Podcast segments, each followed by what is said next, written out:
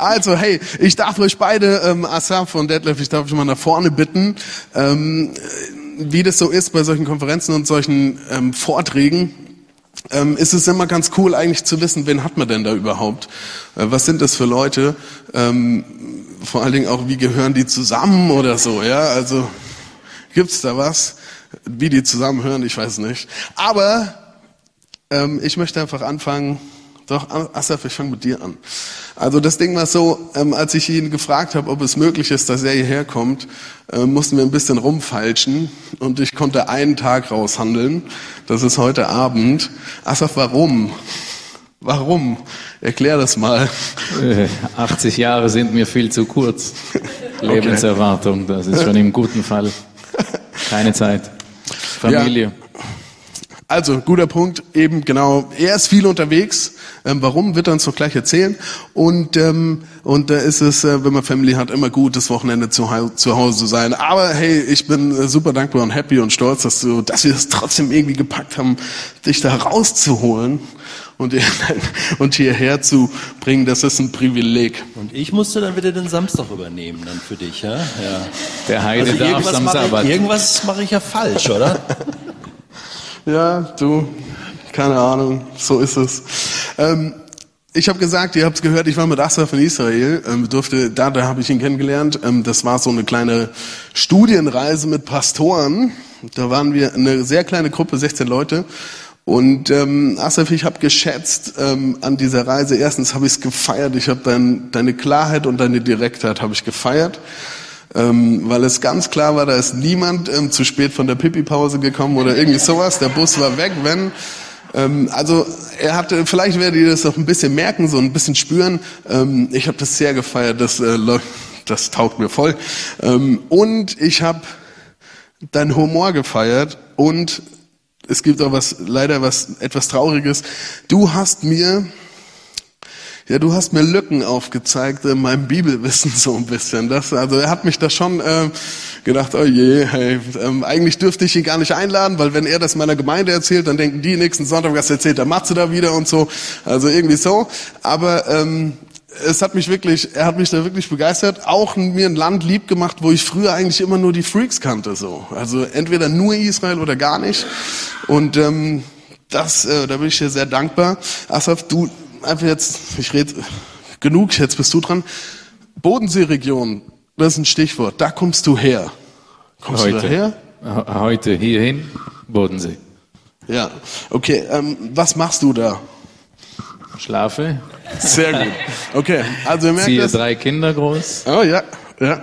Ähm, du arbeitest für Kultur, Kultur, heißt das, kommt das von Englisch cool? Oder? Nochmal.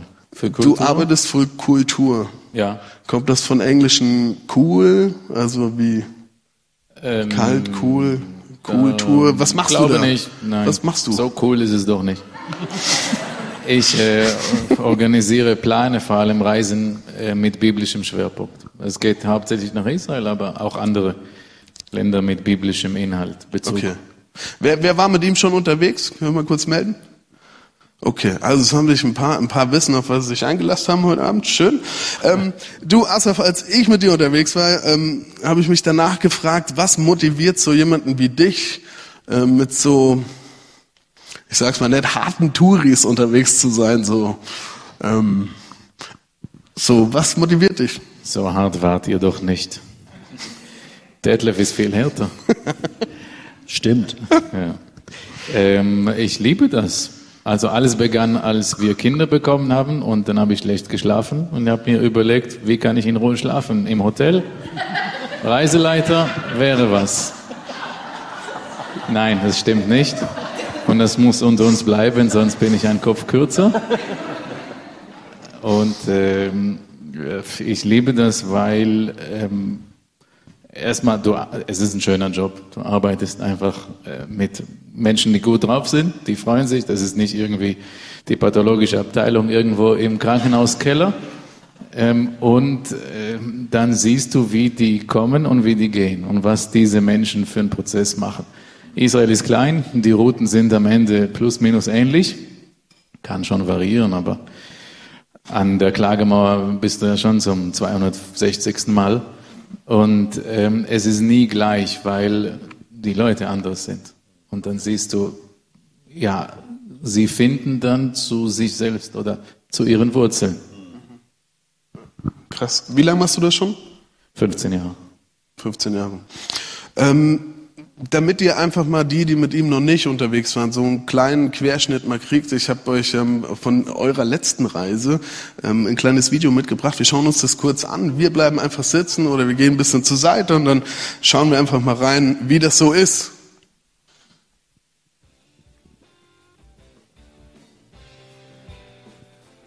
Das sind römische Meilensteine. Und eine römische Meile ist ungefähr eineinhalb Kilometer. Straße. Danke für den Staub. Du Arsch. Entschuldigung. Das macht man doch nicht. Die Ritualbäder. Äh, So sieht äh, ein typisches Ritualbad aus der Zeit des zweiten Tempels aus. Vermischt sich das Regenwasser mit dem Nichtregenwasser und dann ist es koscher. Dann kriegt Gott das nicht mit, sozusagen.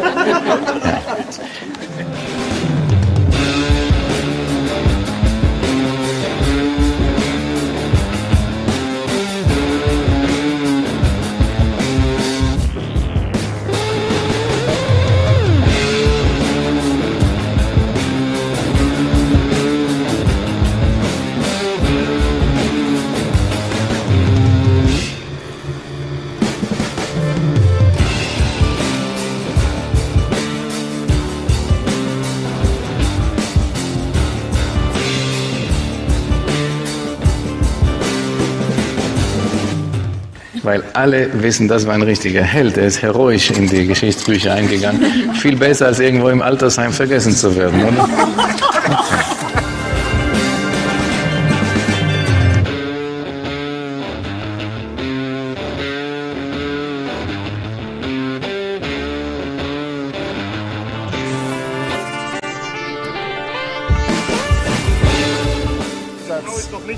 Genau, sonst würde ich das gar nicht machen dürfen. Nein, Jesus kannte diese Stellen auswendig. Er zitiert dreimal aus dem fünften Buch Mose. Dreimal. Und er schlägt so den Feind in die Flucht.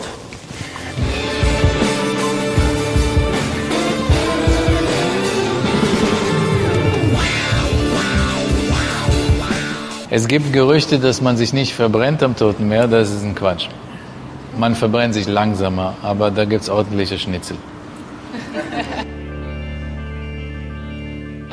Sieht genau, wer auf Toilette war im Wasser, weil der kommt rot und gekniffen irgendwie so äh, raus. Es brennt einfach.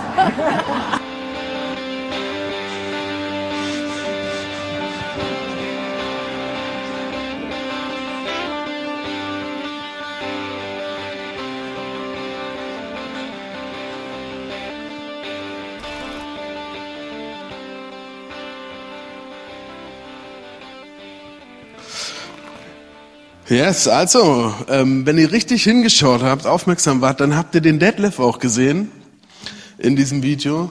Das heißt, die beiden sind da irgendwie zusammen unterwegs ähm, gewesen. Hey Detlef, du bist der Erfinder von Bible Tunes. Du bist quasi der Papa ähm, vom Bible Tunes. Das seit 13 Jahren hast du schon gesagt, gell? Ja, genau. Ähm, wenn du Bible Tunes noch nicht kennst, musst du dich unbedingt informieren. Das ist eine richtig, richtig ähm, coole Sache.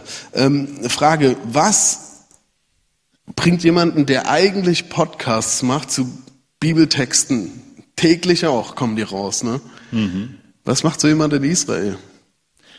Das liegt ja nah. Also wenn ich Bibel lese, dann sehe ich so, oh, das spielt ja alles in Israel oder im, im, im Nahen Osten, ja. Äh, Und ähm, da ist eine Verbindung ganz klar. Ne? Äh, obwohl ich sagen muss, ähm, ich bin äh, in jungen Jahren einmal in Israel gewesen, dachte, okay, jetzt habe ich es einmal gesehen und dann lange Zeit nicht. Und dann äh, kommt das Zweite hinzu. Also äh, irgendwie hat man durch die Bibel Bezug, aber dann lernt man so einen netten Menschen kennen und denkt Wie war das?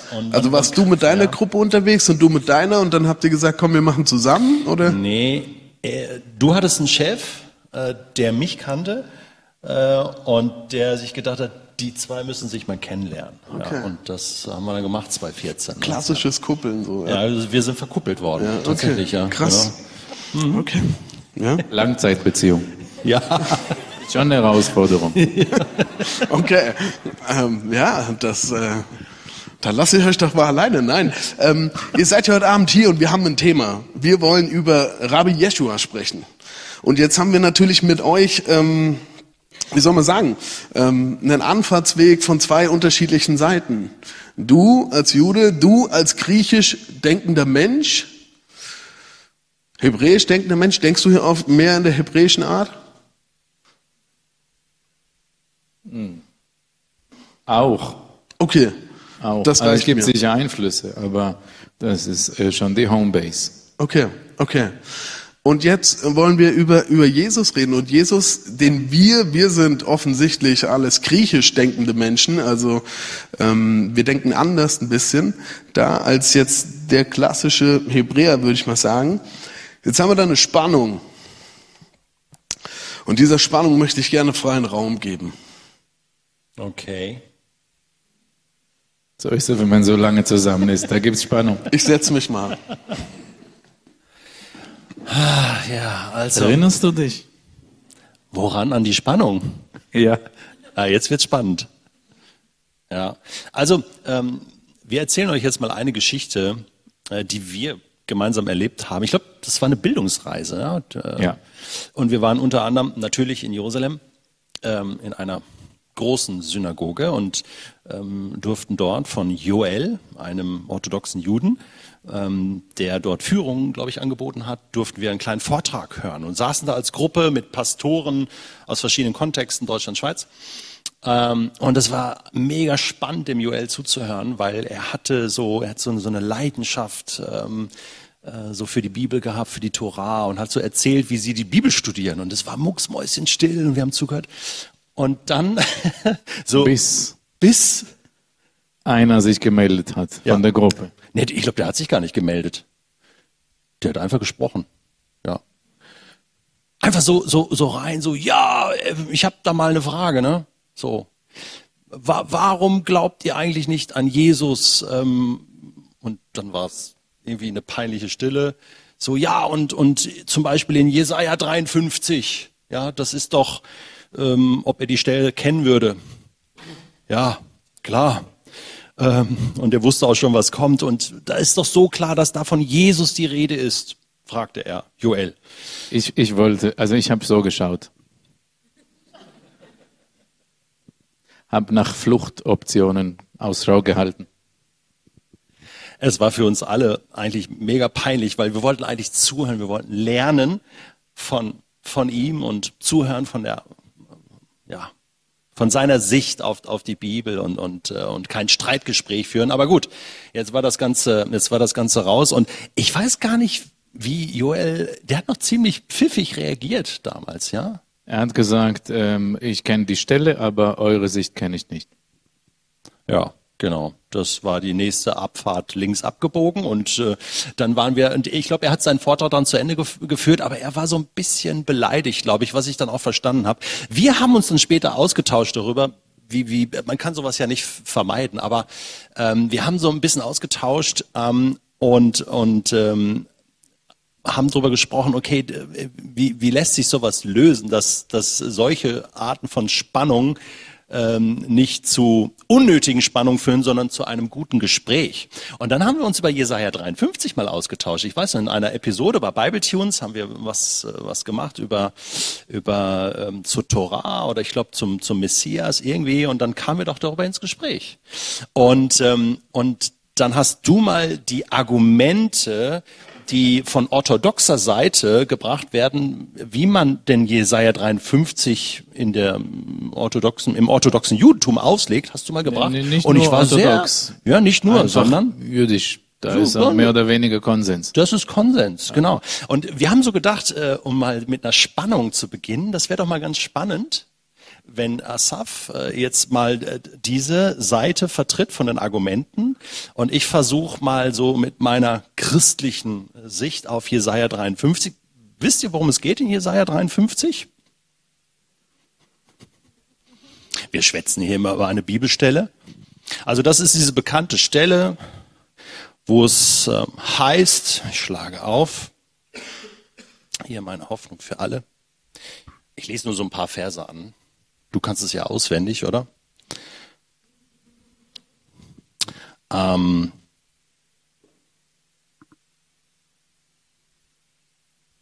ich steige mal hier ein in Vers 3. Er wurde verachtet, von allen gemieden. Von Krankheit und Schmerzen war er gezeichnet. Man konnte seinen Anblick kaum ertragen. Wir wollten nichts von ihm wissen. Ja, wir haben ihn sogar verachtet. Dabei war es unsere Krankheit, die er auf sich nahm. Er erlitt die Schmerzen, die wir hätten tragen müssen. Wir dachten, diese Leiden seien Gottes gerechte Strafe für ihn. Wir glaubten, Gott schlug ihn und ließ ihn leiden, weil er es verdient hatte. Doch er wurde blutig geschlagen, weil wir Gott die Treue gebrochen hatten. Wegen unserer Sünden wurde er durchbohrt. Und wenn man das so mit christlichen Augen liest, ja, und das tun wir, glaube ich, alle, ähm, dann ist das doch völlig klar. Ja, gut, hier steht der Name Jesus nicht, sondern noch nicht mehr das, der Begriff Messias kommt hier vor, aber trotzdem wird so dieser leidende Gottesknecht klar so ausgelegt, hier ist von Jesus die Rede, oder Asaf? Sagst du. Aber äh, jetzt aus unserer klassischen Perspektive sagt man, das ist die Prophetie im Nachhinein, die künstlich eingebaut wird mit einer Agenda, mit einer Überzeugung und ohne Kenntnisse. Weil in Jesaja, das war 53. Ja. In 52 und in 54, davor und danach ist der Knecht das Volk. Es geht um die Erlösung des ganzen Volkes. Es geht um die babylonische Gefangenschaft und die Befreiung davon und das Leiden des Volkes auf nationaler Ebene. Warum soll es in 53 um einen Menschen gehen und nicht ums Volk, wenn es der Knecht ist? Also, haben wir das verstanden? Stopp, Moment, reicht noch nicht. Du hast doch von Leid und Schmerz gesprochen. Ja, gib's mir. Und aber auch von Krankheit. Jesu war doch nicht krank. Also habe ich in der Stelle gelesen. Ja, aber Asaf, es, äh, es heißt ja nicht, dass er krank war, sondern es heißt dann dabei, es, äh, er sah krank aus, ja, es hatte den Anschein, ja, äh, und, und dann heißt es aber im Vers später, dabei war es unsere Krankheit, die er auf sich nahm. Okay, welche Krankheit hat er auf sich genommen? Ja, überhaupt das, das Leid dieser Welt. Gut, dann steht eine andere Stelle, hast du nicht vorgelesen. Ja. Er, er wird ähm, seinen Samen sehen und lange leben. Jesus lebte mit ungefähr 30 Jahren nicht allso lang und Nachkommen sind uns nicht bekannt. Ja, gut. Das kommt jetzt darauf an, wie man das interpretiert. Wir sind ja bei Interpretation, also Volk. Äh, hier, ich sag mal, hier wird schon von einer Einzelperson gesprochen. Knecht, ein ganzes Volk, sagst du, okay. Ähm, aber ich, ich sag mal so, Jesus ist zwar gestorben, aber er ist ja wieder auferstanden. Also er hat ja dann äh, ganz schön lange weitergelebt. Das lehnen wir grundsätzlich ab. Das lehnt ihr ab. So, Das so. Ja, das habe ich. sagen, es gibt ein Sprichwort, Ja. nicht geflogen, nicht gesteunden, das ist jiddisch. Also nicht in den Himmel gefahren, nicht auferstanden. Also das heißt niemals. So, Okay, gut. Das heißt, das Argument zieht nicht. das funktioniert nicht. Ja, Das ist bis okay. zum Tod, ja, alles andere unbekannt. ja, okay. Ja, da haben wir natürlich ein Problem. Ja, Ähm, haben wir. Oder ich sag mal so, da steht jetzt Aussage gegen Aussage, oder? Ja, also man kann da die einzelnen Elemente nochmal rausnehmen. Du hast noch, du hast noch äh, hier das mit dem Gottlosen und so, ne? Man gab ihm bei Gottlosen das Grab. Ja, hier, Josef Arimathea war doch nicht, das war ein Gerechter. Ja, Der war doch nicht gottlos. bei einem Reichen. Das ist ja der Reiche. Ja, ja, aber gottlos. Aber die Gottlosen waren die Römer, die vor dem Grab standen. Das Bei waren die Gottlosen. Ja, Gottlosen. bei den Gottlosen. Bei den Gottlosen. Die Rö diese Übeltäter, und die, wieder ein, das sind die. eine Aussage gegen Aussage oder Auslegung gegen Auslegung. Wer sind die Gottlosen? Ja, genau. Also versteht ihr, es ist gar nicht so einfach. Ja, wenn man in dieser Tradition groß geworden ist und, und, und sagt, so ist es, und das ist wirklich so. Äh, Der Kontext legt nahe, der Knecht in Jesaja 1 52, 53, 54 ist das Volk Gottes, Israel. Und keine Einzelperson. Und ich habe dich dann schon auch gefragt, aber hier, wieso ist hier von, also wie, wie kann das sein, dass, dass es am Ende heißt, ähm, hier, ähm, wo hab ich's noch? Ähm, es war der Wille des Herrn, die Schuld. Also dass kein, kein schlechtes Wort ist je über seine Lippen gekommen. Also wie wird das denn in der jüdischen Tradition ausgelegt? Also das Volk Israel, die sind, sind doch voller schlechte Worte, die über ihre Lippen gekommen sind. Also das stimmt doch gar nicht. Und außerdem, wer ist eigentlich wir in dem Text? Also wenn der Knecht das Volk Israel ist, wer ist dann wir? Jesaja? Ja, gut, Weißt das du das? Wir, das Wir ist, ist äh, literarisch, metaphorisch bei Jesaja Ah, das ist Stellen. dann aber metaphorisch. das okay. alles ist metaphorisch. Es ist alles metaphorisch. alles ist metaphorisch. Alles die ist Propheten symbolisch. sprechen mit einer Bildersprache. Okay. Und die sprechen viel mit Hinweisen und wir können nicht mit einem, äh, mit Fakten hier argumentieren. Und was ist jetzt mit den Worten, die da über die Lippen kommen, die so schön sind? Die nicht schlecht waren. Ja, Ja. du, es Ja. steht aber auch, Bei Jesus Er- war das so. er aber hat nie Unwahrheit gesagt. Ah. Dabei hat er versprochen, ich werde euch nie verlassen, aber dann ist er gestorben. ja, Moment, aber ich habe jetzt eine Gegenfrage. Ja, ich habe auch eine Gegenfrage. Ja, aber, aber Israel, die haben ständig äh, wir zu Gott und Fragen mit und Fragen. Grundsätzlich. Das ist die jüdische Art. Aber weißt du, ähm, könnt ihr noch? Das ist spannend, oder? Also macht richtig Spaß mit das, ich sag's euch. Mit ihm auch. Aber jetzt gibt's ja hier noch einen Juden, ne? Der, es gab ja auch noch Juden, die im Neuen Testament, also weil du ja so viele Juden zitierst. Du meinst Petrus. Ich meine Petrus, ja. Und der schreibt im ersten Petrusbrief, in seinem ersten Brief, Kapitel 2, Christus hat ja für euch gelitten, er hat euch ein Beispiel gegeben, er hat sein Leben lang keine Sünde getan, kein schlechtes Wort kam über seine Lippen.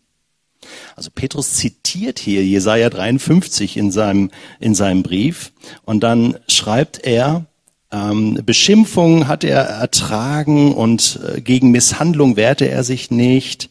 Und dann heißt es, Christus hat unsere Sünden auf sich genommen und sie am eigenen Leib zum Kreuz hinaufgetragen. Das bedeutet, dass wir für die Sünde tot sind und jetzt leben können, wie Gott es gefällt. Durch seine Wunden hat Christus euch geheilt. Also er bezieht tatsächlich Christus jetzt hier in Jesaja 53 ein und deutet das so. Jetzt, jetzt ist schon meine Frage. Also ähm, ist so eine jüdische Meinung bekannt auch im Judentum? Gilt die etwas oder sagt man ja, weil Petrus Fischer war, ähm, ist das nicht so wichtig? Nein, man sagt aber, Petrus hat die rote Linie überschritten, die Grenze. Er die er Grenze- ist ein Jesus Ja. Nachfolger Okay. geworden Okay. und dadurch hat er ein Grundverständnis des Judentums verlassen oder widersprochen Ja. und damit ist er nicht mehr relevant. Genau. Genau wie Paulus auch wahrscheinlich. Genau. Die haben die rote Linie übert- übertreten. Ja. Und ich auch, ne? Wahrscheinlich. Ja, du warst nie ein Jude. Stimmt. Also bist du schon jenseits Matze. der roten Linie Ich, geboren. Matze, du musst uns so langsam helfen, Herr. Ich komme ich komm hier über diese rote Linie nicht mehr zurück. Okay. Ähm, ja, Spannung, hey, dann. Äh,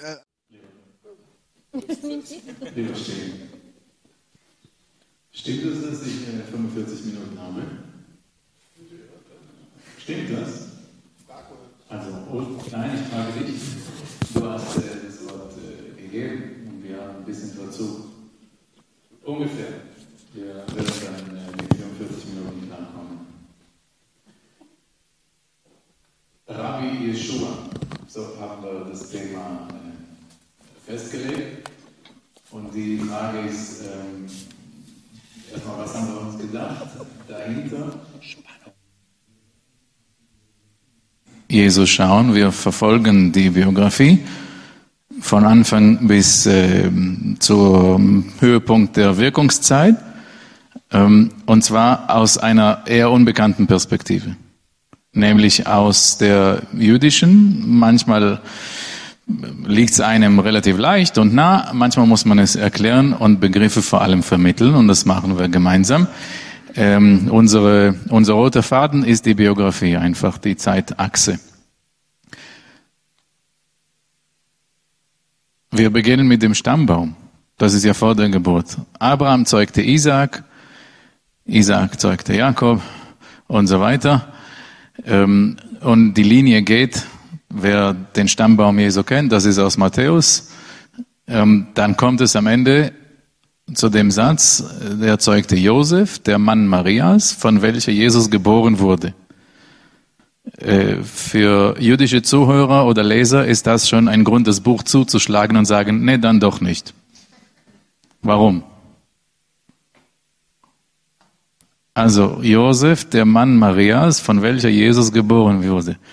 Wir sprechen über Josef. Wer ist der Vater? Nicht Josef. Das heißt, das ist auch gar nicht relevant. Das ist nicht die Linie, die geht ja nicht weiter zu Jesus. Haben wir verstanden? Ähm, auf diesen Punkt kamen wir in der Reiseleiterausbildung in Jerusalem. Da waren im Raum ungefähr 50 Personen, so viele, die in einen Bus passen für zwei Jahre. Jede Woche einen Tag komplett Exkursion und noch ein paar Tage unter der Woche Vorlesungen. Und äh, etliche davon, Jerusalem ist ja fromm, die waren äh, religiös. Mit Kippa, nicht richtig orthodox. Na, keiner war so schwarz angezogen, aber äh, schon mit einer Kopfbedeckung und die leben nach den Geboten und essen koscher und so weiter. Ähm, nicht die Mehrheit, aber so ein Drittel vielleicht.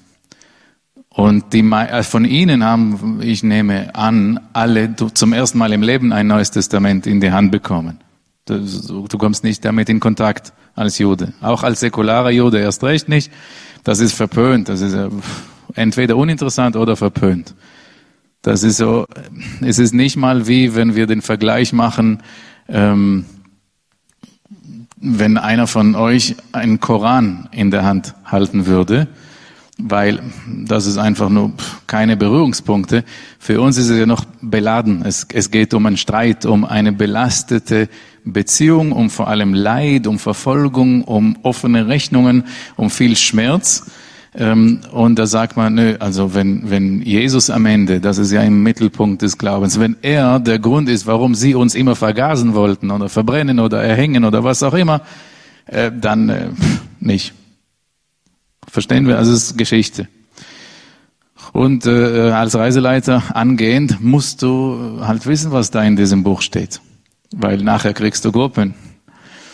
Ich habe schon vorher übrigens äh, bekommen, gelesen und äh, war bei mir nicht das erste Mal, aber trotzdem.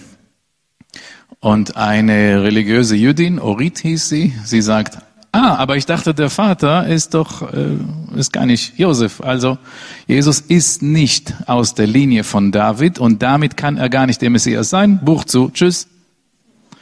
Und da meldet sich aber ein religiöser anderer, ein äh, David hieß der, der kam aus Johannesburg ursprünglich äh, und sagte, stopp, Anwalt übrigens. Und er sagte, stopp, Moment mal, Maria hatte bestimmt keinen Vater. Hm? Warum? Ja, sie mussten ja Steuern zahlen. Sie sind für steuerliche Erfassung nach Bethlehem gegangen. Sonst gibt es keinen Grund, dahin zu gehen. Also eine Volkszählung ist eine romantische Vorstellung, das war eher finanzielle Angelegenheiten.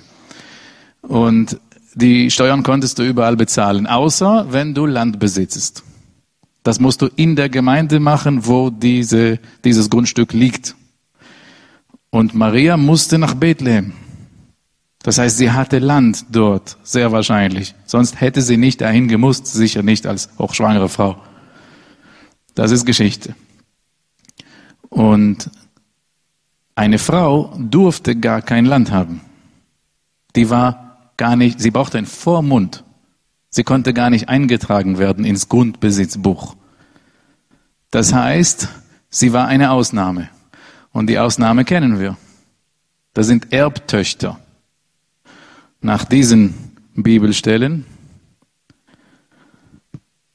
wird verständlich, wenn eine Frau keinen Vater mehr am Leben hat und keine Brüder, dann erbt sie das Land, sonst kann es keiner erben und dann darf sie das doch als Besitzerin, äh, sie darf eingetragen werden. Und wenn sie weise oder halbweise war, väterlicherseits, dann hat sie Josef ja angenommen und geheiratet, sagt der Anwalt bei uns im Kurs. Ein bisschen kompliziert, aber wir haben es bis jetzt Verfolgt, oder? Und in dem Fall, wenn kein Vater im Bild ist und kein Bruder, dann heiratet der Mann die Frau und er wird ins Geschlecht der Frau eingeschrieben. Laut diesen Bibelstellen. Das heißt, der neue Schwiegersohn ist der Schwiegersohn des toten Schwiegervaters geworden. Und das ist rechtlich. Dadurch macht es äh, den Stammbaum dann doch auch von Maria und Jesus. Und dann ist das Problem gelöst, sagt er. Er, er war kein Jesusgläubiger, der Anwalt, David. Aber er hat das Problem beleuchtet und dann haben wir weitergelesen. Und ich möchte, dass wir äh, in Gedanken äh, zu der Zeit gehen. Wir beamen uns nach äh, Bethlehem, so sechs Tage zu Fuß von, äh, von Nazareth aus dass äh, dieser Pickel da, sowas wie ein Vulkan, äh, ist keine Natur, sondern ein aufgeschütteter künstlicher Berg, zumindest die obere Hälfte. Und dort hat sich Herodes, der große König vom Neuen Testament, der hat sich dort ein Mausoleum und einen Palast bauen lassen. Und irgendwo im Schatten dieses Königs und physisch im Schatten dieses dieser Anlage ist Jesus auf die Welt gekommen. In Bethlehem und irgendwo im Schatten dieser Anlage und dieses schrecklichen großen Königs äh, ist er zum ersten Mal durch die Hirten erkannt worden. Die Hirtenfelder können wir uns hier vorstellen, in der Gegend. Aber Jesus bleibt da nicht lang. Ähm, es, die Evangelien berichten nicht allso viel. Die Familie kommt ja aus hier. Das ist äh, Woher kommen die? Nazareth, ja, logisch. Aber Nazareth war ein Weiler. Das war klein, unbedeutend, musste man immer noch erklären. In der Bibel steht Nazareth, eine Stadt in Galiläa. Das musst du nicht erklären, wenn der Ort bekannt ist. Äh, das, was wir sehen, ist ähm, Zipori heißt die Stadt, zwei Stunden zu Fuß von Nazareth entfernt. Und ich bin mir äh, ganz sicher, ähm, Nazareth war ein Weiler davon, ein, ein Außenposten sozusagen. Ähm, und Josef und Jesus, die kannten diese Stadt sehr gut. Also all, eigentlich alle. Das war die Stadt schlechthin. Das war ähm, die Bezirkshauptstadt Galiläas. Und so kann man sich heute mit Ausgrabungen auch die Straße nicht nur vorstellen, sondern auch sehen musste äh, Josef oder Jesus später, das war ja üblich, dass der Sohn im Beruf des Vaters äh, eingearbeitet wird zumindest, auch wenn er nicht lebenslang das macht. Ähm, hier, hier doch auch, bei Juden auch damals. Ähm, mussten sie Nägel besorgen, mussten sie einen Auftrag holen, hier, nicht in Nazareth. Und das war zu der Zeit eine gigantische Baustelle. Äh, weil relativ neu und großgezogen. Ähm, in dieser Stadt wurden etliche Bücher geschrieben, die waren nicht nur wichtig als Verwaltungszentrum, da waren wichtige rabbinische Persönlichkeiten. Lass uns mal vorlesen, was aus dieser Stadt in einem Werk geschrieben wurde. Ich lese aus dem Talmud, gleich sage ich was dazu vor. Und als eine komplexere Frage aufgekommen ist, fragten sie, sie sind Rabbiner in einem Raum, die Streitdiskussionen betreiben. Gibt es hier einen Zimmermann oder einen Sohn eines Zimmermanns? Und wenn ein Jude liest, Josef war ein eigentlich ein, Hand, ein Handwerker, ja, ein, ein Baumeister. Und dann denkt man, okay, Jesus ist ein Baumeistersohn. Das ist nicht äh, ohne Hintergrund. Das mu man muss die kulturelle, äh, ja, den Kontext kennen. Das war der angesehenste Beruf unter Rabbinern. Aber Rabbiner war das kein Beruf? Die Antwort ist nein. Ein Rabbi war nicht vom Beruf Rabbi. Die hatten alle Arbeiten. Ich möchte sogar etwas zitieren. Das ist die, äh, werden wir gleich, das ist die Mishnah, die wurde in dieser Stadt geschrieben, in Zipori, äh, bei Nazareth. Allerdings um 200 nach Christus ist das dann ähm, durch die Redaktion endgültig abgeschlossen. Aber die Texte, die drin stehen, die sind teilweise von der Großelterngeneration Jesu und auch über die Zeit Jesu und danach. Das sind wichtige Quellen, die helfen uns, den Kontext der Gesellschaft damals zu verstehen. Und äh, die Linie, ich mache weiter, die Linie dieser rabbinischen Literatur, die ging ja weiter, linear. Die Mishnah wurde 200, 300 Jahre später weiter ausgebaut und daraus entstand das. Das nennt man Talmud. Und das ist die Grundlage des rabbinischen Judentums oder generell des Judentums bis heute. Wichtig zu verstehen, das Judentum heute ist nicht das Judentum vor 2000 Jahren. Das hat sich auch verändert. Aber die Grundlage, die kann man ja sehr gut zurückverfolgen. Wenn wir äh, biblische, auch neutestamentliche Stellen im Kontext lesen wollen, dann finden wir den Kontext hier, in diesen Werken vor allem. So sieht's von Ihnen aus. Detlef kann alles lesen. Stimmt? Ja, zum Teil. Oh, doch, doch, du lernst ja natürlich nicht. Ähm, in der Mitte, äh, in so einem Blatt steht ein Ausschnitt aus der Mishnah Übrigens im selben Hebräisch, wie zur Zeit Jesu gesprochen wurde. Äh, das nennt man mischnisches Hebräisch, sehr nah am Hebräischen von heute, aber natürlich nicht eins zu eins. Und drumherum, das ist Auslegung später und zusammen heißt das Talmud. Okay, in diesem Werk. Und daraus lesen wir mal eine, wo ist denn die Stelle? Ist die verloren gegangen bei euch? Ich lese die aus dem Kopf vor. Das ist nicht die Stelle. Du soll, wir machen eins zurück. Ah, danke. Ähm, zum Thema Arbeit und äh, Beruf und Rabbinertum. Du sollst die Arbeit lieben und das Rabbinertum hassen, sagen Rabbiner. Okay? Also sie hatten alle einen Beruf. Weiter. Wir kehren zurück zur Biografie. Äh, das ist natürlich nicht Jesus, aber relativ ähnlich sah das wohl aus. Am wievielten Tag? Am achten. Warum? Was machen die da? Schnippschnapp. Beschneidung. Wer genau liest im biblischen Text, im Neuen Testament steht, und am achten Tag wurde er beschnitten und sie gaben ihm den Namen Jesus. Bis heute gibst du den Namen bei der Beschneidung.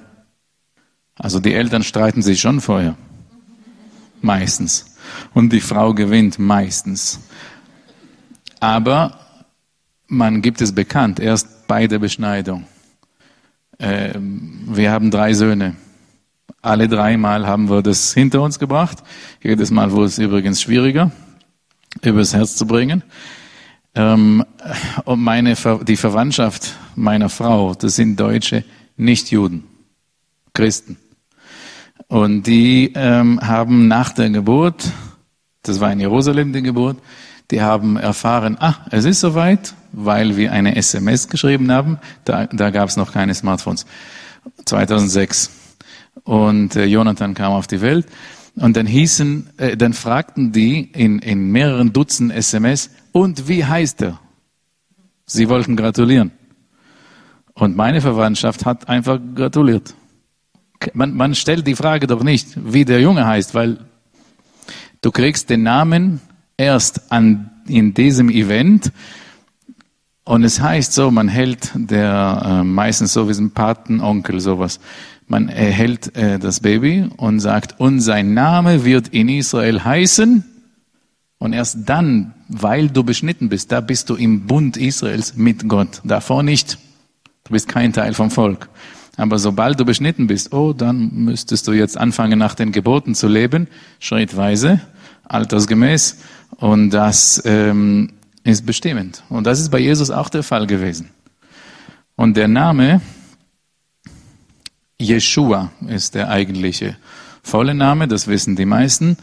Aber äh, die meisten werden nicht wissen, dass im Talmud ein Zitat steht, dass die Leute aus Galiläa, da werden drei Städte angegeben in so einem Dreieck, das ist eindeutig Galiläa, Nazareth ist drinnen, Die Leute haben das A am Ende vom Wort nicht ausgesprochen. Deswegen hieß er nicht Jeshua, also im Ausweis schon, aber auf der Straße hieß er einfach Jeschu. Und so sagen wir auch bis heute. Das ist auch der Grund, warum die Griechen, ich weiß nicht, ob ihr wisst, die Griechen haben Probleme im Mundwerk. Die kleben ein S an jeden Namen. Ja, das hat grammatikalische Gründe. Sie kleben einfach ein S dran und sie haben kein SCH. Die haben nur ein S. Deswegen aus Jeschu wurde Jesu. Aber sicherheitshalber noch ein S dran. Jesus. Wenn der Name ausgesprochen wäre Jeshua, dann müsste es Jesua und dann auf Griechisch Jesuas heißen. Ist es aber nicht. Das heißt, Jeschu Jeshua, der Wortstamm, äh, ist J, S, C, H und A. Und das ist derselbe Wortstamm wie auch Josua. Das ist eine Unterform von Josua oder Weiterentwicklung. Und die Bedeutung ist Erlösung. Wer den Namen hört, der weiß, okay, der Name ist Programm. Aber Jesus oder Jeshua war ein verbreiteter Name. In der Mishnah habe ich 20 davon gezählt. Verschiedene.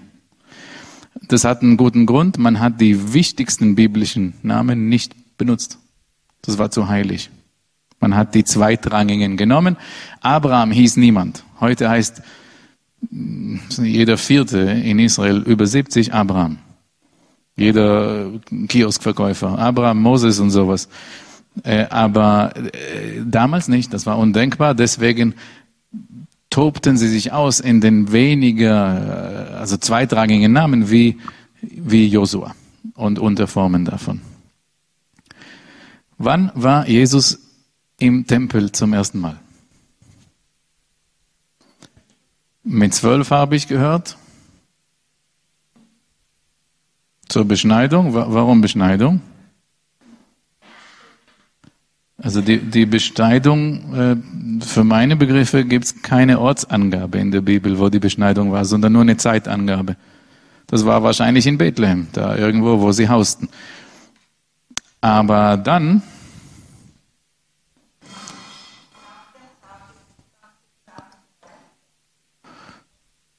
dann, richtig, wurde er in den Tempel dargebracht.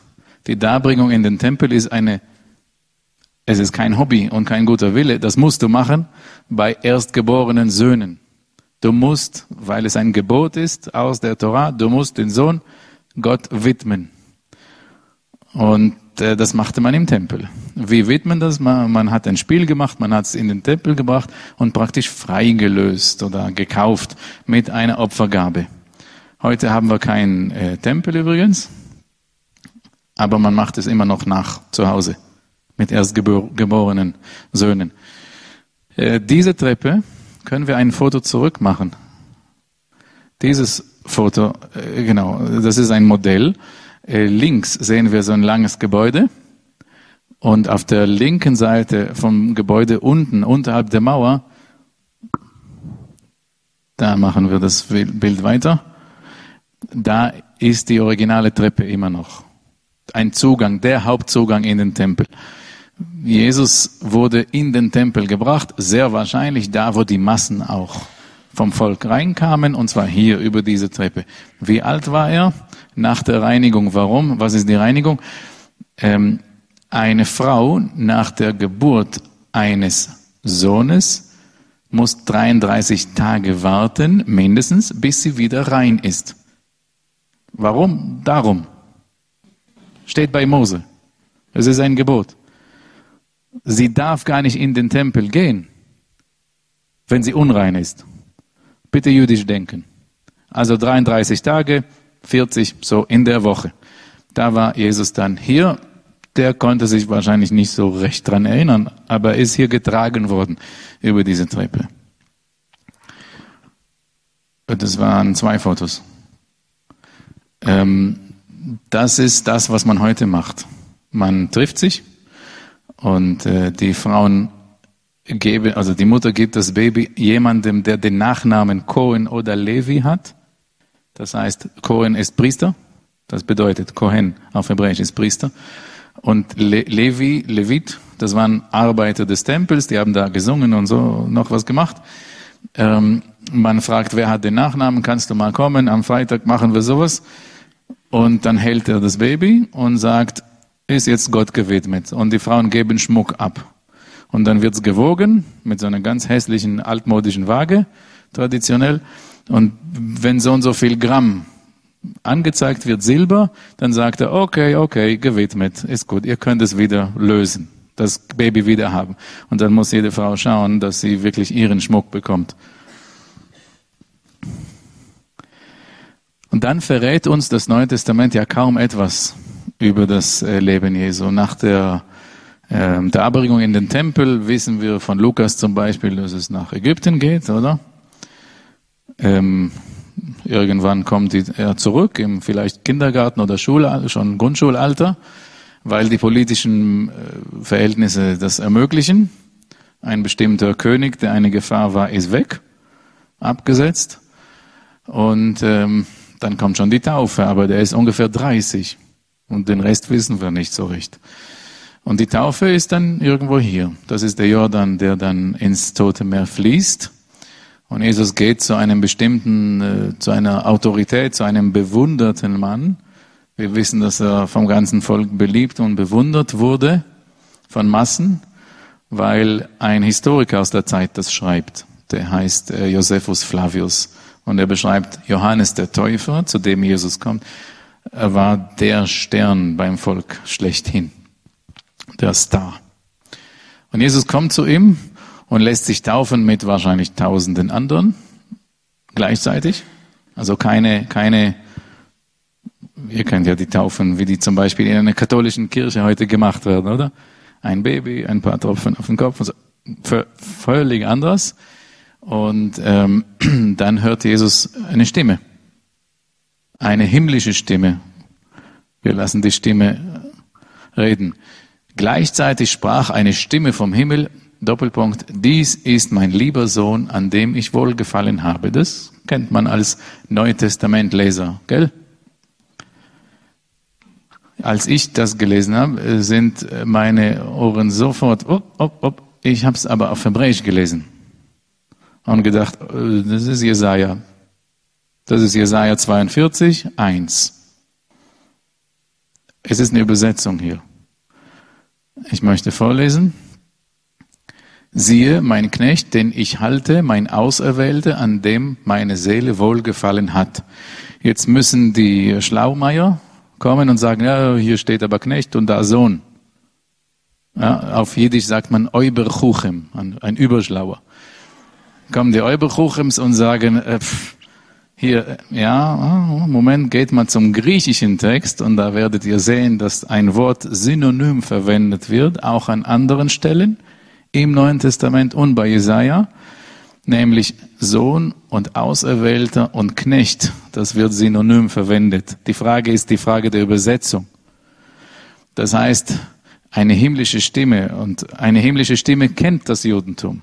Das ist nicht irgendwas, was sich da einmalig abspielt, sondern Juden glaubten, nach dem Ende des ersten Tempels gab es keine Prophetie mehr. Die letzten Propheten, Zacharia ungefähr, das war bei der Erneuerung dann des zweiten Tempels und seitdem keine Prophetie mehr. Und sie warteten auf die Erneuerung der Prophetie. Deswegen, wenn Jesus gefragt wird, wer bin ich, und da sagen Leute, du bist wohl ein Prophet, dann ist es eine Aussage, ah, durch ihn erneuert sich die Prophetie. Das war eine konkrete Erwartung. Äh, übrigens, nur Pharisäer haben das so gesehen, andere nicht. Und äh, das Volk solidarisierte sich oder war am meisten beeinflusst von Pharisäern. Jetzt, die himmlische Stimme ist dann nicht mehr die direkte Stimme Gottes, sondern sie ist wie so ein Schatten der Überreste der Prophetie. Das ist das, was wir, mit dem wir klarkommen müssen. Gott redete von Angesicht zu Angesicht nur bei zu Mose. Und seitdem ist es immer ähm, kleiner geworden sozusagen, im Traum offenbart, durch Prophetie inspiriert und dann kommt die himmlische Stimme. Das ist die vierte und tiefste Ebene, aber die gab es. Und es wurden bestimmte Personen ausgesucht. In der Mishnah finden wir vier, die von einer himmlischen Stimme angesprochen wurde, wurden. Und im Normalfall ist es ein Bibelvers, was sie hören, nicht irgendwelche Worte. Und in diesem Bibelvers werden die Personen angesprochen und die anderen hören das nicht. Das heißt, Jesus hört das und die anderen nicht. Ihr kennt Jesus, Jesaja. Ziemlich gut. Ziemlich. Also er zitiert am allermeisten von Jesaja. Der Vers ist hier nicht zu Ende. Der geht weiter. Wir möchten das lesen. Äh. Wir haben ein Problem. Wir sind zwei Personen, die die Fernbedienung benutzen und das empfängt mich schon mal. Das ist die Fortsetzung vom selben Vers. Ich habe meinen Geist auf ihn gelegt. Er wird das Recht zu den Nationen hinausbringen. Und damit startet für Jesus natürlich äh, ein neues Kapitel. Er ist nicht mehr die Privatperson, sondern er ist da und zwar gleich für die ganze Welt. Das versteht ein Jude, wenn er die, den Vers richtig einordnet glaube, es ist wichtig, dass alle das so einordnen. Und er geht in die Wüste und von der Wüste geht er nach äh, Nazareth, wo er aufgewachsen ist, im Kaff, im Weiler. Und da kriegt er ein Buch in die Hand gereicht, am Samstag, gell? Und da liest er vor, das ist Jesaja 61. Und da geht es um Blinde, die wieder sehen und Lahme, die wieder gehen. Und es sind so messianische Anzeichen oder Erlösungsanzeichen, die da angesprochen werden in einer Prophetie. Und ein Jude weiß, das ist der letzte Sabbat vor dem Neujahr, das ist September. Warum? Weil das im Jahreskreis gelesen wird. Und da betet man in dem Gottesdienst um Regen. Und Jesus spricht bei dem Gottesdienst über Dürre und Regen als Erlösung, der dann kommt, der Regen. Er spricht über zwei Sachen. Er spricht über ähm, die Zeit des Elisa, als es dreieinhalb Jahre, Elia, als es dreieinhalb Jahre keinen Regen gab, und über eine Taufe am Jordan, wo er 40 Tage zuvor oder 50 gewesen ist, an derselben Stelle am Jordan.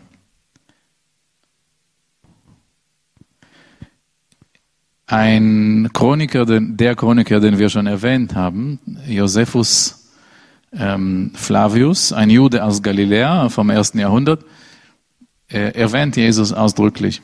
Er schreibt, in jener Zeit trat Jesus auf, ein weiser Mann. Das Problem ist, weise, also der Text von ihm ist ursprünglich griechisch gewesen, weil das das Englisch von damals war und er schrieb im Auftrag des Kaisers. Nicht hebräisch, aber sein Kopf ist hebräisch und er übersetzt. Und ein weiser Mann, würden wir heute sagen, das ist ein Chacham. Chacham. Und das ist der Begriff, der später eher gleichzusetzen ist mit Rabbi. Also Jesus ist ein Rabbi. Und vom Neuen Testament wissen wir, dass er als Rabbi angesprochen wurde. Aber es war kein Beruf, sondern eine Anwürdigung. Jetzt kommt es. Ihr sollt euch nicht Rabbi nennen lassen, sagt Jesus. Er meint, lass mal die Titel weg. Lass mal dieses Einschleimen weg. Aber er ist nicht alleine da, weil aus der Mishnah, da kommt es, du solltest die Arbeit lieben und das Rabbinertum hassen. Das muss man im Kontext sehen. Jesus schwimmt da nicht alleine gegen den Strom. Das wäre ein falsches Bild. Ich möchte ein paar Beispiele geben, ähm, wo wir sehen, dass er wirklich ein Teil von ja, er war Jude in einer jüdischen Gesellschaft. Er war kein Japaner und kein Schwede. Der ist am See Genezareth gewesen. Und dann kommen Leute zu ihm und berühren ihn am Saum des Mantels, steht ja geschrieben, und werden dann geheilt. Kennen wir das? Ähm, da ist die Frage, was dieser Saum des Mantels ist. Ich behaupte fest, das sind das da, die Schnüre, die da hängen, Quasten. Denn ähm, Luther übersetzt Saum des Mantels an der Stelle, aber im selben Evangelium, nämlich im Matthäusevangelium, an einer anderen Stelle, wo es auch darum geht, da schreibt er Quasten. Und da, also das da, was im Bild zu sehen ist. Und als Luther das Gebot an drei Stellen übersetzt, du solltest das tragen, dann schreibt er Quasten. Aber als Jesus damit unterwegs erwischt wird, schreibt er Saum des Mantels. Ich würde Luther schon eine Vertuschung des jüdischen Daseins Jesu unterstellen, würde ich. Wenn man etwas äh, sanfter mit ihm sein will, dann kann man sagen, ja, er wollte seinen Zuhörern das bildlich erklärend begreiflich machen. Aber mh, mm, mh, mm, das hatte mir mal ein, ein lutheranischer Pfarrer gesagt. Ich habe ihm gesagt, mm, mm, den nächsten Kuchen isst du alleine, ich setze mich nicht mehr dazu. Und äh, solche, danke, solche äh, Quasten wurden nicht nur bei Jesus berührt und nicht nur bei ihm wurden Menschen geheilt. Das wollten Leute, die, das, die einfache Leute, vor allem Kranke, eher Arme, eher wenig Gebildete, wollten das von bekannten Rabbinern, vor allem von Wundertätern, berühren, weil sie glaubten, damit kommt ein Segen zu mir. Das kennt man auch aus der Mishnah. Es geht aber nicht nur um Äußerlichkeiten. Ja, also Quasten, ob Jesus damit rumlief oder nicht, der lief damit rum, immer, permanent. Aber ähm, alle liefen damit. Es ist nicht so entscheidend. Entscheidender ist mehr die geistliche Welt dahinter, in die er auch, äh, er gehörte dazu. Was wir hier sehen, ist ähm, jüdische feste rabbinische Begriffe. Midrash. Midrash heißt Auslegung. Und es gibt zwei Sorten von Auslegung. Einmal Halacha, das ist so der rechtliche Teil, und einmal Agada, das ist der erzählerische Teil. Im rechtlichen geht es mehr um, ja, darf ich, darf ich nicht, wie darf ich, wie nicht, weil in, in der Bibel ist nicht alles ganz klar muss man auslegen. Und in der, im anderen Teil, im Erzählerischen, da geht es mehr um, ja, meistens die Ausleger, die beschäftigen sich mit sozialer Gerechtigkeit, mit sozialen Fragen. Wo ordnen wir Jesus ein? In dem oder in dem? Gesetzlich oder erzählerisch? Natürlich erzählerisch, natürlich erzählerisch, aber die zwei kommunizieren, diese Welten die kommunizieren miteinander und streiten miteinander. Und ich möchte uns in ein paar Diskussionen reinnehmen, danke, äh, die vom Neuen Testament ähm, sichtbar sind, im Neuen Testament. Das ist die Klagemauer. Und vor der Klagemauer irgendwo auf dem Platz gibt es solche Wasserstellen. Und da waschen sich die Leute die Hände. Und was will ich damit zeigen? Ja, es kamen Leute, Pharisäer, zu Jesus und haben gefragt, ja, wieso waschen deine Jünger die Hände nicht vom Essen. Sie brechen sie dabei ein Gebot? Bitte jüdisch denken. Verstoßen sie gegen ein Gebot? Die Antwort ist nein, weil es in der Bibel nirgendwo steht, dass man das, die Hände vorher waschen soll. Das sind Aufsätze der Alten. Das ist die Halacha, die gesetzliche Auslegung. Und da möchte ich vorlesen, was in der äh, in, in einem jüdischen Werk dazu geschrieben steht. Sie sagten, erstes Wasser Recht, letztes Wasser Pflicht. Was heißt das? Vorm Essen kannst du die Hände waschen. Nach dem Essen musst du. Bitte jüdisch denken. Und Jesus sollte dann sich äußern zu solchen Diskussionen. Das ist die Strecke zum, äh, vom barmherzigen Samariter vom Gleichnis. Jericho, Jerusalem, so sieht's da aus. Und da äh, gehen zwei an einem Halbtoten vorbei. Wer geht da vorbei und hilft nicht? Ein Priester und ein Levit, schon wieder die, die zwei von der Party mit dem Baby. Tempelangestellte, Tempelarbeiter. Und die es geht nicht darum, helfe, nicht helfe. Es, es geht weniger darum, wer ist der Nächste. Erstmal geht es darum, die zwei helfen nicht. Warum helfen sie nicht? Sie unterstehen strengen Reinheitsgeboten. Und wenn der Verletzte, Halbtote, ihnen in den Arm stirbt, dann haben sie den Tod berührt. Oh, das sind Kopfschmerzen. Auf Jiddisch sagt man Größe Zores. Also große, große Probleme. Die müssen eine rote Kuh verbrennen und die Asche streuen, damit sie wieder rein werden. Das haben sie ernst genommen.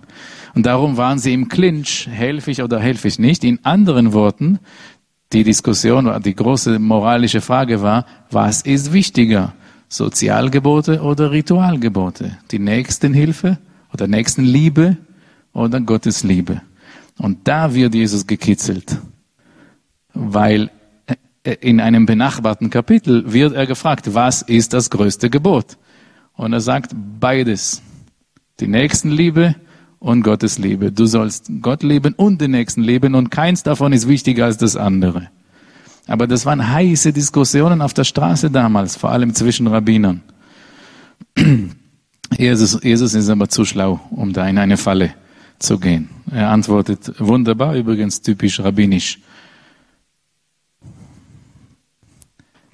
Ich zitiere aus einem Midrash, aus einer Auslegung, nicht der Tote verunreinigt und nicht das Wasser reinigt, sondern der Wille Gottes. Und im Prinzip ist das die Linie Jesu. Ähm, es gibt ein paar Begriffe, die wir sonst nicht wirklich verstehen. Wenn wir die im ursprünglichen Kontext nicht verstehen. Ich gehe auf ähm, ein Beispiel ein. Das ist der Berg der Seligpreisungen. Hat jemand entschieden. Man kann ja nicht wissen, wo das genau ist, aber irgendwo oberhalb vom See Genezareth wird es wohl gewesen sein. Ich sage mal nicht sehr weit von dieser Stelle. So groß ist der See doch nicht. Und ähm, da sagt Jesus, da bringt er seine Doktrin mehrere Male, nicht nur einmal. In der berühmten Bergpredigt, aber auch in der Feldrede ist der berühmte Vers, die Aussage, selig sind, die geistlich arm sind denn ihnen gehört das Himmelreich. Das kennt jeder, oder? Was sind aber geistlich Arme? Sind es irgendwie minder Bemittelte?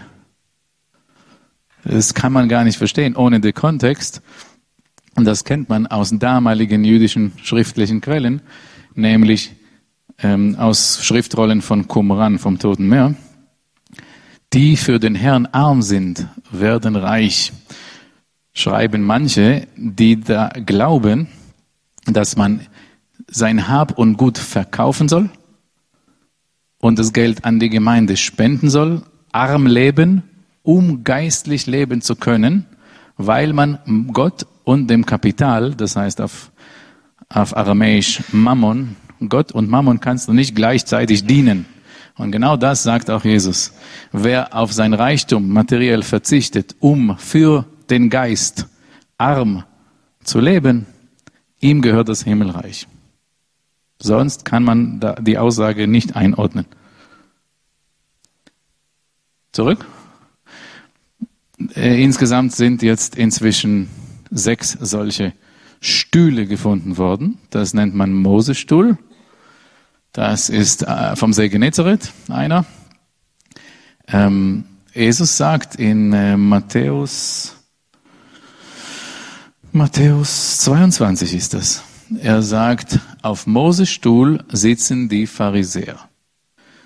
Äh, wer das metaphorisch versteht, kann es verstehen, aber es ist auch physisch. Nämlich, das waren Stühle in der Synagoge. Wenn das eine Synagoge wäre, dann wäre das irgendwo hier. Ganz dick und groß, wie so ein Thron, weil das die größten Spender gewesen sind und die größten Wichtigtuer die selbstgefälligen, selbstverliebten, arroganten Reichen. Oder Gemeindeälteste und manchmal ging es auch Hand in Hand zusammen, diese Funktion. Und Jesus sagt, auf Moses Stuhl sitzen die Pharisäer. Er sagt damit aber auch, die sind theologisch richtig. Er sagt ganz klar, das, was sie euch sagen, was ihr tun sollt, das tut ihr. Aber tut nicht wie sie, weil sie sagen es nur und tun es nicht. Haben wir das verstanden? Das war Jesus pur. Zitat, wörtlich. Macht, was sie euch sagen, aber macht es nicht wie sie, weil sie sind nur in der Theorie. Sie unterrichten nur und tun es nicht. Und die Diskussion tun und lernen war die zentralste unter den Rabbinern damals. Was ist wichtiger? Unterrichten, also lehren und lernen oder tun. Und Jesus ist ziemlich überzeugt, tun ist wichtiger. Ich möchte vorlesen, jeder, dessen Taten mehr sind als seine Weisheit, seine Weisheit geht in Erfüllung. Und jeder, dessen Weisheit mehr ist als seine Taten, seine Weisheit besteht nicht. Ich habe einen Fehler hier eingebaut. Das ist nicht aus Matthäus. Das ist nur sehr ähnlich. So ähnlich wie Jesus das formuliert, so dass du dreimal lesen musst, um zu verstehen, ähm, das ist aus der Mishnah. Ja, tun ist wichtiger. Eine, ähm, zwei, zwei Beispiele geben wir und ähm, das hat ja mit dieser geistlichen Welt sehr viel zu tun. Ähm, es kommt am Samstag dazu, am Sabbat, am Ruhetag, dass sie Ehren sammeln, aufraufen und essen in Galiläa am See Genezareth. Und dann werden sie gefragt, ja, oder er wird gefragt, wieso tun deine Jünger das, was sich nicht am Samstag gehört? Äh, bitte genau lesen. Er hatte selber nicht getan. Seine Jünger. Da ist die Frage, warum tun sie das? Jetzt stelle ich eine Frage. Ist das jetzt ein Sabbatbruch oder nicht? Ist doch eine wichtige Frage. Die Leute haben das ernst genommen. Und wie? Das ist Gottes Wort und Gottes Wille. Die wichtigste Pflicht. Ja, wir müssen das äh, lesen. Aus dem Talmud. Rabbi Judah der Galiläer aber sagt, es ist am Sabbat auch erlaubt, abgefallene Ehren mit der Hand zu malen. Nicht nur zwischen den Fingern. Hä? Es gab die strengeren, zum Beispiel in Jerusalem, die haben gesagt, nur zwischen den Fingern und wenn du Hunger hast am Sabbat, dann ist das okay, ist noch keine Arbeit. Aber die Galiläer waren etwas lockerer und haben gesagt, das kann auch zwischen den Händen in größeren Mengen. Und übrigens, sie meinen, dass man das so in der Hand, ich mache die Bewegung nach, Die Jerusalemer sagten, das sieht zu viel aus wie ein Mörser. Und Mörser ist ein Werkzeug und Werkzeug ist eindeutig Arbeit. Verstehen wir jetzt die jüdische Denkweise? Das ist Jura und Auslegungsfragen. Wenn sie aber es so gemacht haben und vielleicht eher zu der galiläischen Schule gehört, dann ist es ja völlig okay gewesen. Kein Sabbatbruch.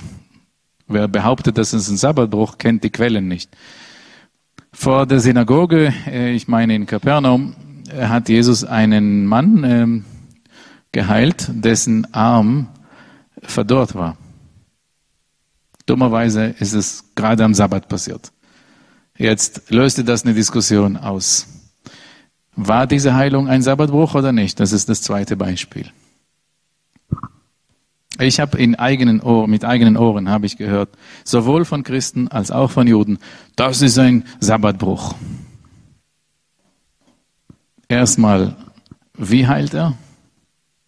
Mit dem Wort. Er spricht und er sprach. Mit dem Wort kannst du immer alles machen. Das ist kein Werkzeug und keine Arbeit.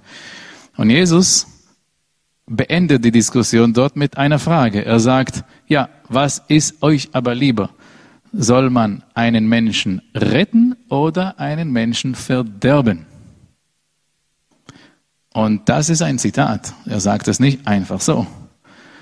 Wir zitieren mal aus der Mishnah, was aber auch bei Philo von Alexandrien schon im ersten Jahrhundert als ein ähm, bekanntes jüdisches geflügeltes Sprichwort äh, im, im Umlauf war. Wer einen einzigen Menschen verderben lässt, lässt die ganze Welt verderben. Und wer einen einzigen Menschen rettet, rettet die ganze Welt. Die Frage ist, ob diese äh, Heilung am Samstag, war das eine Rettung oder nur Heilung? Weil retten darfst du immer. 24 Stunden, sieben Tage die Woche. Retten ist eine akute Lebensrettung. Und das verschiebt den Sabbat. Aber heilen, naja, da kann er doch bis zur Dunkelheit warten, dann ist der Sabbat fertig. Und das ist eine Auslegungsfrage. Heute, wenn wir äh, äh, so Captain Hook sind mit so einem, hm, da können wir eine Espressomaschine bedienen, ohne Probleme. Wir können auf WhatsApp diktieren, da entsteht ein Text drauf. Aber vor 2000 Jahren ein Mensch ohne Arm, der hat, was kann er machen? Der ist verloren. Der kann nicht einen einzigen Beruf fast ausüben. Der kann nicht heiraten, der kann nichts. Das ist eine Auslegungsfrage, ob das heilen oder retten ist. Wir beenden ähm, die Diskussion, wenn wir jetzt den kulturellen und äh, philosophischen Kontext etwas besser kennen, mit einer bekannten Geschichte. Da steht ein Grieche, ein Heide. Die, die, diese Geschichte steht in der Mishnah. Diese, äh, ein, also die, die geht so, ich erzähle sie. Ein Grieche, das heißt ein Heide, ging zu Rabbi Shammai Rabbi Shammai war der strenge, fromme und sein Pendant, das waren immer zwei, die sich gehasst haben. Der hieß Hillel. Die Schüler von beiden haben sich gegenseitig geprügelt bis hin zu Verblutung. Ähm, der ging zu Shammai und hat ihn gefragt, Rabbi, sag mir, was ist eure Philosophie? Er meinte den jüdischen Glauben. Aber mach es bitte nicht so lang, nur solange ich auf einem Bein stehen kann. Deswegen heißt die Geschichte die Torah auf einem Bein. Rabbi Shammai wird wütend, rot und sagt, verpiss dich, ver wie schämst du dich nicht? Unsere heilige Torah auf einem Bein. Dann geht er zu seinem Panson, zu Hillel und wird, fragt ihn dann, Rabbi, erklär mir bitte eure Philosophie. Worum geht's? Aber nur solange ich auf einem Bein stehen kann. Dann sagt ihm der Rabbi, tu deinem Nächsten nicht an das, was du hassest. Alles andere ist Auslegung. Das ist die gesamte Torah. Geh und studiere. Das ist um 50 vor Christus geschehen, weil damals lebte dieser Rabbi. Und ich möchte Jesus zitieren aus Matthäus 7. Alles nun, was ihr wollt, dass euch die Leute tun sollen, das tut ihr ihnen auch. Das ist das Gesetz, das ist die Übersetzung für Torah, das ist die Torah und die Propheten. Ich bedanke mich.